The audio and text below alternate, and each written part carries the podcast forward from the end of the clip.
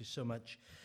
I mentioned uh, this morning, um, if you're here, don't worry if you won't, but I, if you weren't, but I hadn't brought in any of the magazines and prayer news updates from counties. If you don't receive them, you can uh, just um, uh, go online or you can fill in the little slip at the back to receive our quarterly magazine, Ignite. And the story I mentioned um, this morning about Hannah, the girl from Nottingham who was converted at John Wilkes Camp under the ministry of Bob Telford and then did a summer team in our house in Hereford and is now a missionary in Italy with Echoes. That story is told in the magazine. So it's a, it's a great story. And uh, if you'd like to know a little bit more, do grab uh, one of the Ignite magazines. We also value prayer um, for the work of counties, and uh, we do a, uh, again, comes out with the magazine a quarterly prayer guide. This one's September to November, so that is the uh, the current one. And uh, on each day uh, through each of the three months, there is just a little um, prayer notification for that particular day. And uh, today, I mentioned um, this morning Craig Dowling, Craig and Georgie Dowling are. Um, moving from Bath to Ross on Wye to be involved in the replanting of the church there at Ross. And uh, today's prayer um, bullet point was for Craig and the team pioneering a cafe church service at Henry Street, Ross on Wye. So, little things to pray about. So, again, those magazines are there, but if you'd like to receive them directly, please take one and uh, drop an email.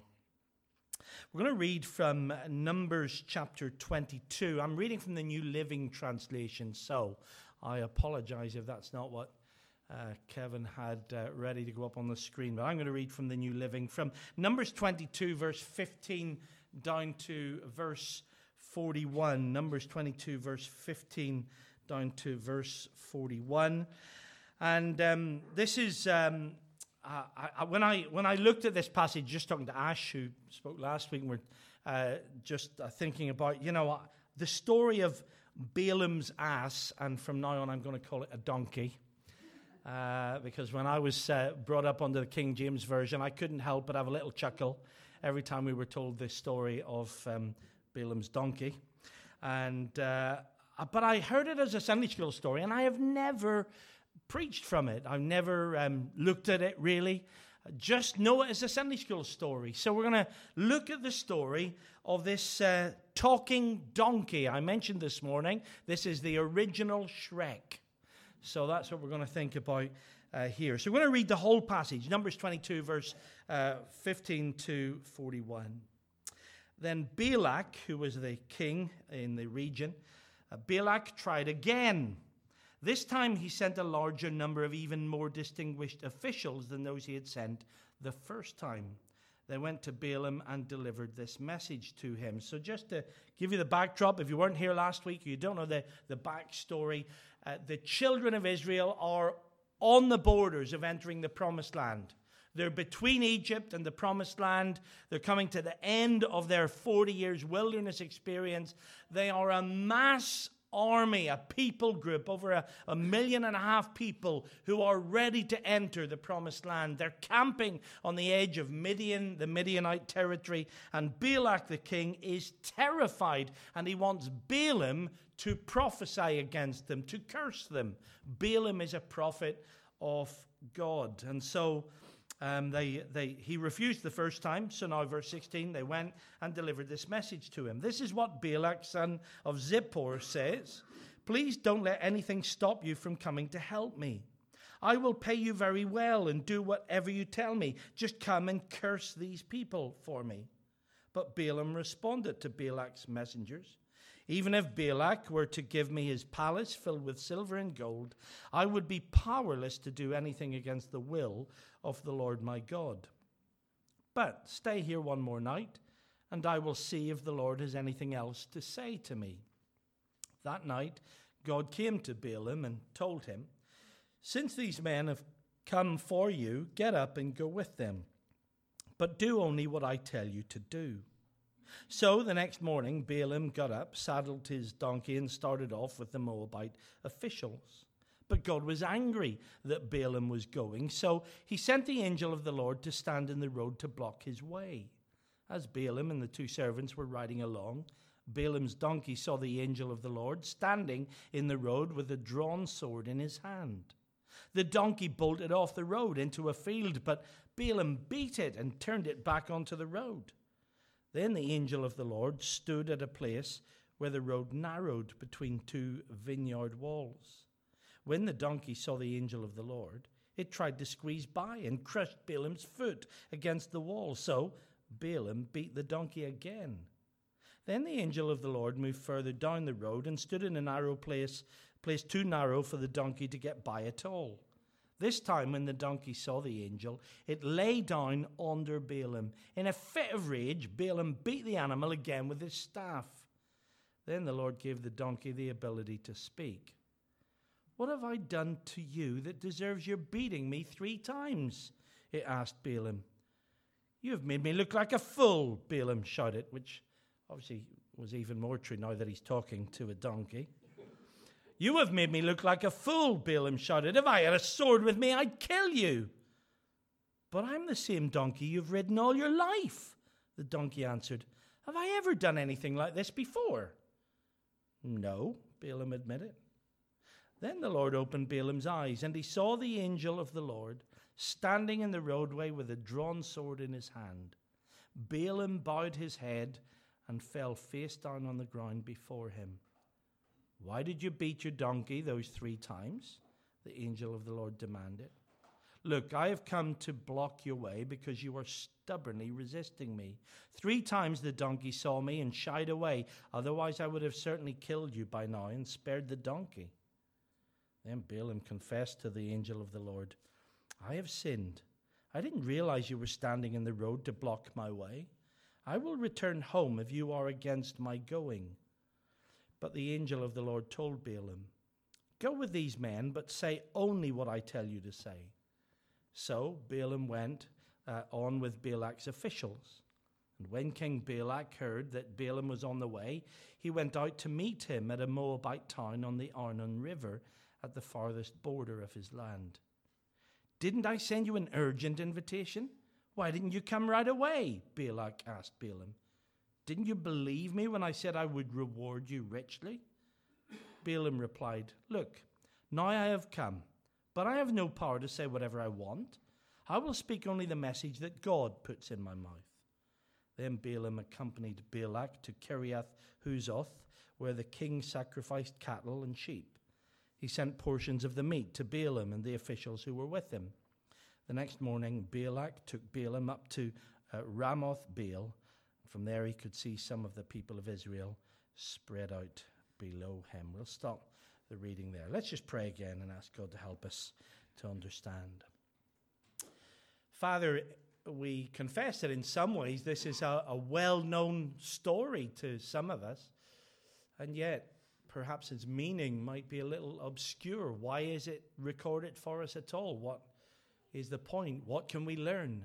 Lord, we ask that by your written word that you would speak the living word into our hearts and lives this evening. We pray that we would hear your voice. We pray that we would respond. We ask that your Holy Spirit would open our hearts and minds to respond to your word so that we might know what you're saying, not just all of those years ago to Balaam and to Balak, but what you're saying to us here at Great Parks Chapel tonight. We pray this in Jesus' name. Amen. So, as I, uh, as I mentioned uh, already, Israel are close to entering the, the promised land, and Balak, the king of Midian, is afraid of them. There are hordes of people encamped on the border of his land, about to march through, and he's terrified that they're going to destroy him and his people. So he sends for Balaam. Now, this guy, Balaam, uh, if, uh, if you remember, maybe you were here, heard a bit about him last week, but interestingly, he's clearly a man who knew the Lord. It says that he was a prophet of the Lord. And in fact, in, in uh, the modern translations, the New International Version, which uh, you, you might have been following, or the New Living Translation, Lord is in capitals L O R D, which means he was a prophet of Yahweh, the God of Israel. He knew the Creator God. Now, we, we got to just weigh that for a moment. because he's living in a land. He's not part of the Israelite people. He's not a Jew. He's not come out with them from Egypt. But here he is, and he knows the Lord. Um, he's not, of course, the only priest or prophet who appears from out of Midian. There's another, of course, uh, who appears, and um, Balaam is speaking for God. But we're picking the story here up after his first refusal. He's already turned down an offer of, of money, and uh, uh Balak offers food, and uh, sorry, Balaam offers food and board to Balak's attendants. These servants of King Balak come, and they say to Balaam, "Come on, we've got more money, we've got more food." We'll supply your groceries for a year. We'll pay a holiday skiing in Switzerland. We'll, we'll give you whatever you need, Balaam. You can have whatever you like if you will just do what the king asks curse the Israelites. Curse them. And uh, I, I'm interested because Balaam offers them food and board, and to all intents and purposes, it, it simply looks like kindness and hospitality. But it's interesting what he actually says to them. Uh, he says, if you uh, look at the verses again, let's uh, just go back to the, um, the beginning of the reading. When they come to him, he says, verse 19, But stay here one more night, and I will see if the Lord has anything else to say to me. What's he saying? Stay a night, and I'll. Now, God's already said, I'm blessing Israel, I'm not cursing it. They're my people, you can't curse them. In fact, ultimately, he ends up blessing them three times. He's unable to bring a curse down upon the children of Israel, but he invites them in and he says, Look, come on in. Maybe God will say something else. I wonder what it was that was tempting him. It was um, uh, uh, some years ago that uh, a very famous interview has been shown on television a number of times. Paul Daniels' wife was asked, uh, So, what was it that first attracted you to the millionaire Paul Daniels? It's a great question, isn't it? Um, and uh, what is it, Balaam, that makes you think God might have something else that you could say? Well, you know, they've come with their pockets lined and those boxes look like they might have a bit of money inside. And, you know, it would be good if God could say something else because I'd be set for life.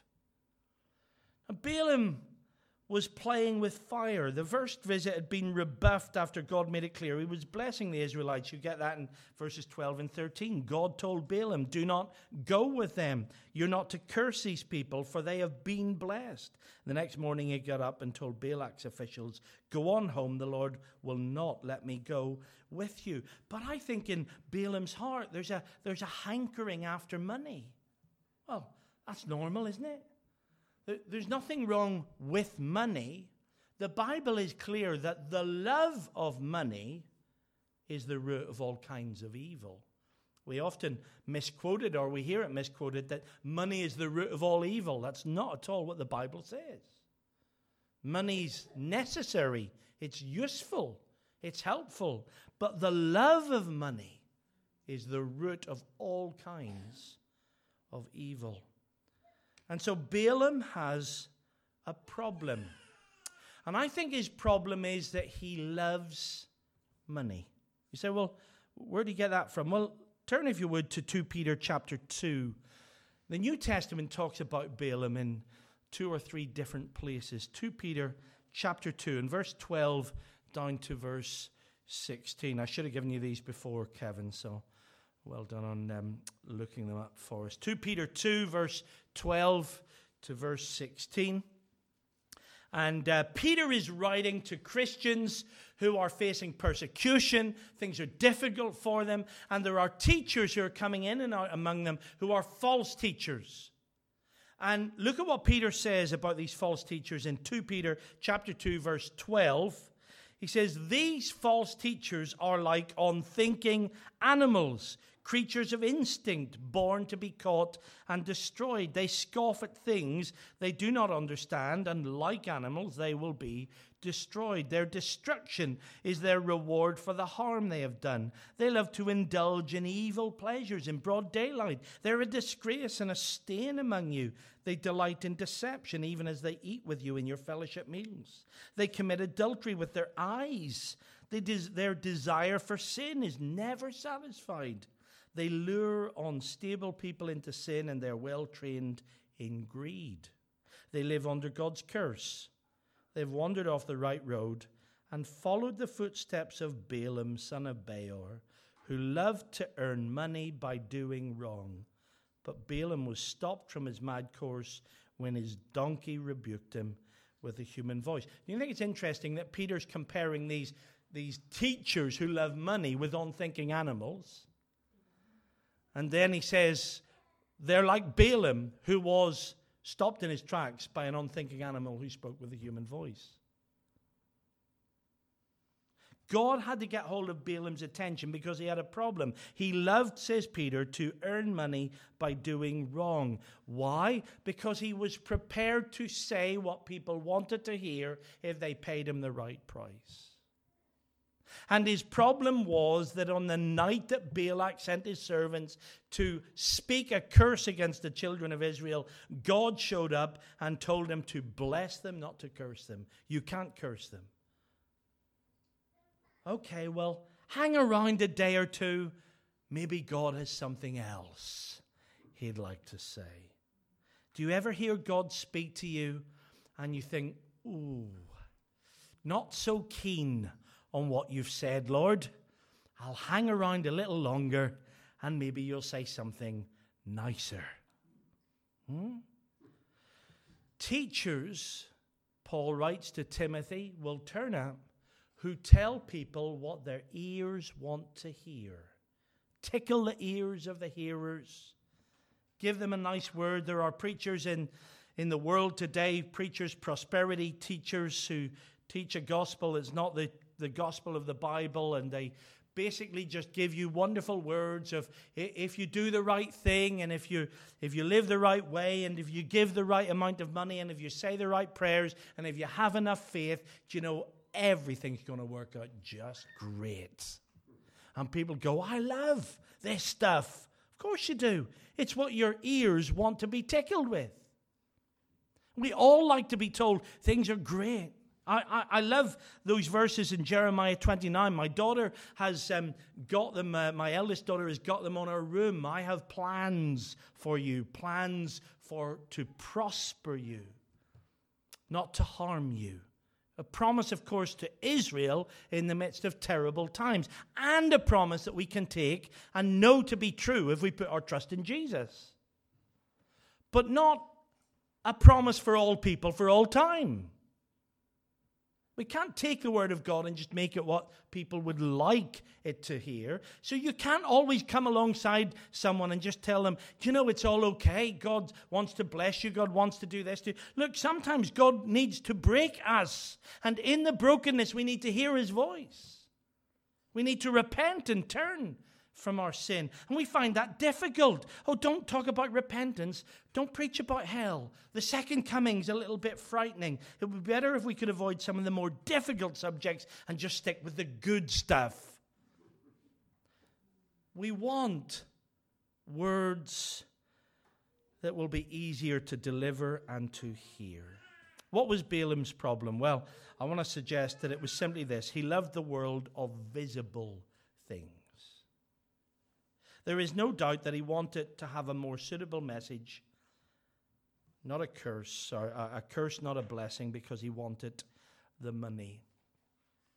I said I wouldn't mention the B word this morning, but I made no such promise about tonight. It was interesting in the Brexit debate that uh, the DUP, and I'm from Northern Ireland, but there was a lot of um, mud uh, slinging has uh, been sent in the direction of the DUP. Whatever you think about them, or Ireland, or Northern Ireland, or the political position that you take. But someone made an interesting comment. Now, people have said the DUP were bought to give their support to the Conservative government. Now, actually, they didn't get the money. The money went to the Northern Ireland economy. And why would you not use what leverage you have for the betterment of the economy in which you live. So you can argue either way. But someone said in the, the debate yesterday sadly, if you can be bought, you can also be sold. It's interesting. I just picked that phrase up and I thought there's truth in that, isn't there? If you can be bought, you can also be sold.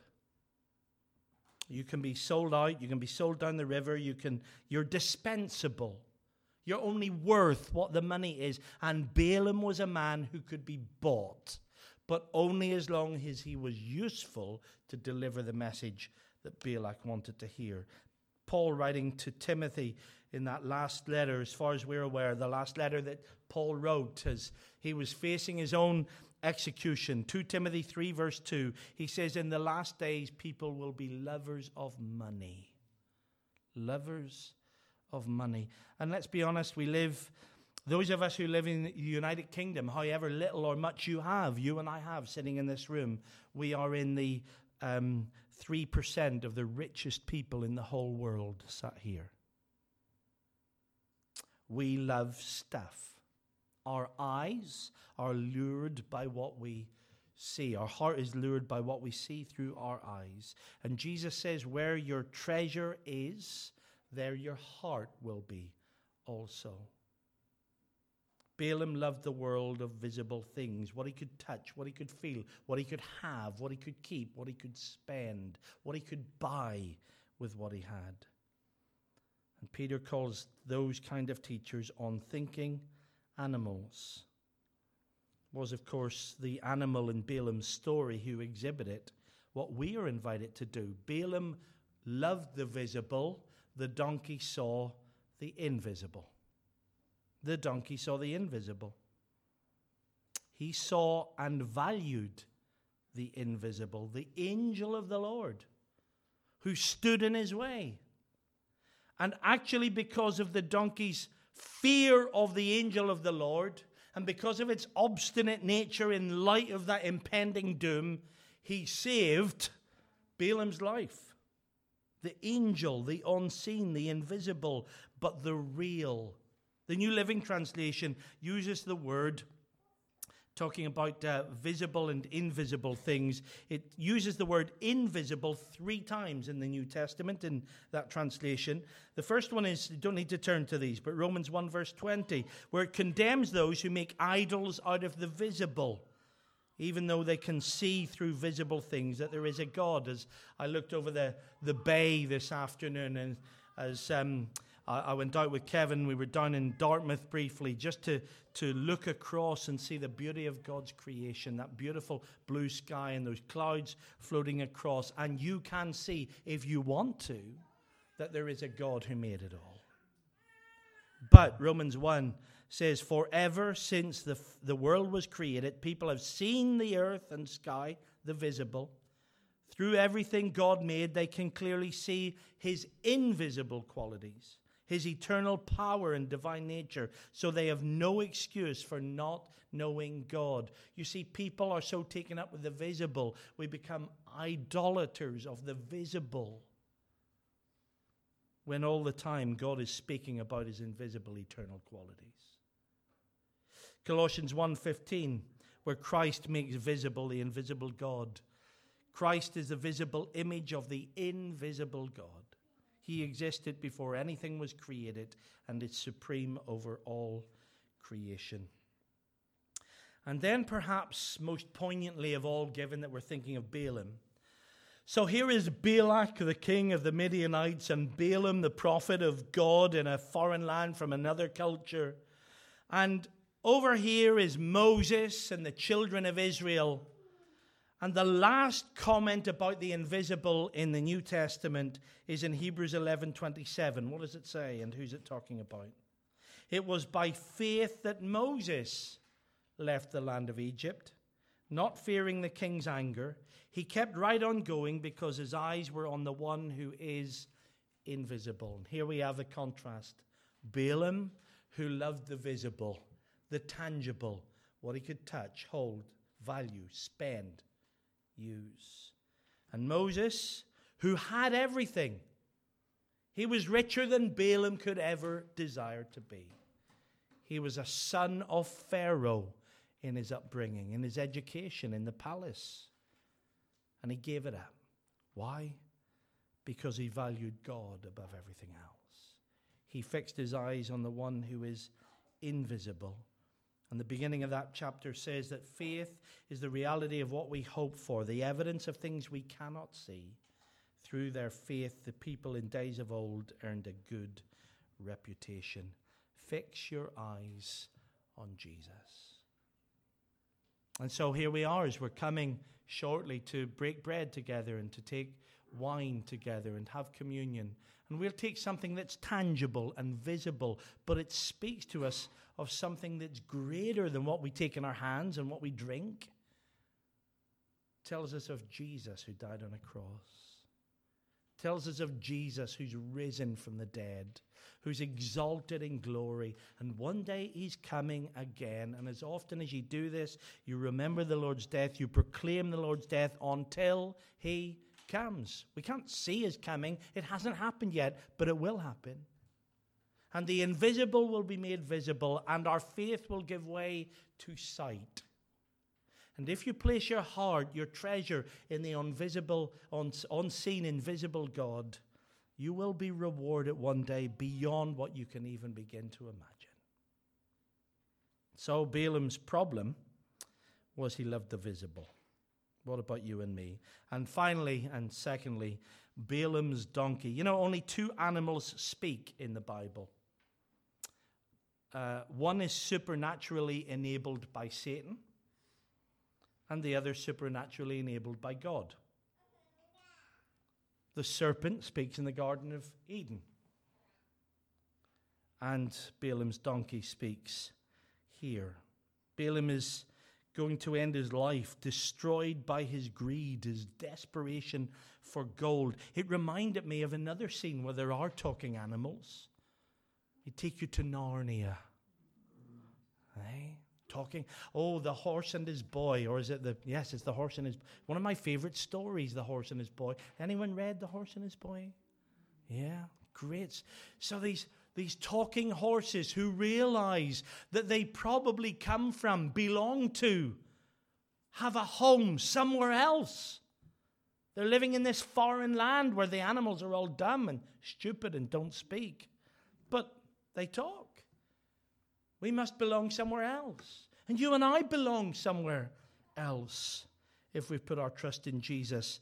But that land of talking animals, Narnia, reminded me of Eustace, or Useless, as I think his cousins call him, Eustace in Narnia, who so desired the golden treasure in the dragon's cave that the greed overtook him, and in the, the world of folklore, of course, he becomes the very thing that's guarding the gold, the dragon who's consumed by his love of money. It's a great image, isn't it? You see, the love of money will be the destruction of your soul. So God uses a donkey He'll use unusual circumstances to get hold of your attention. I don't know if an animal has ever spoken to you. I'm sure um, uh, some of you will remember the talking animal on uh, That's Life. Sausages. You Remember? Okay, yeah, some of you. Certain age, not say what age that is, but uh, the dog that, you know, sausages. I'm not sure it said anything else.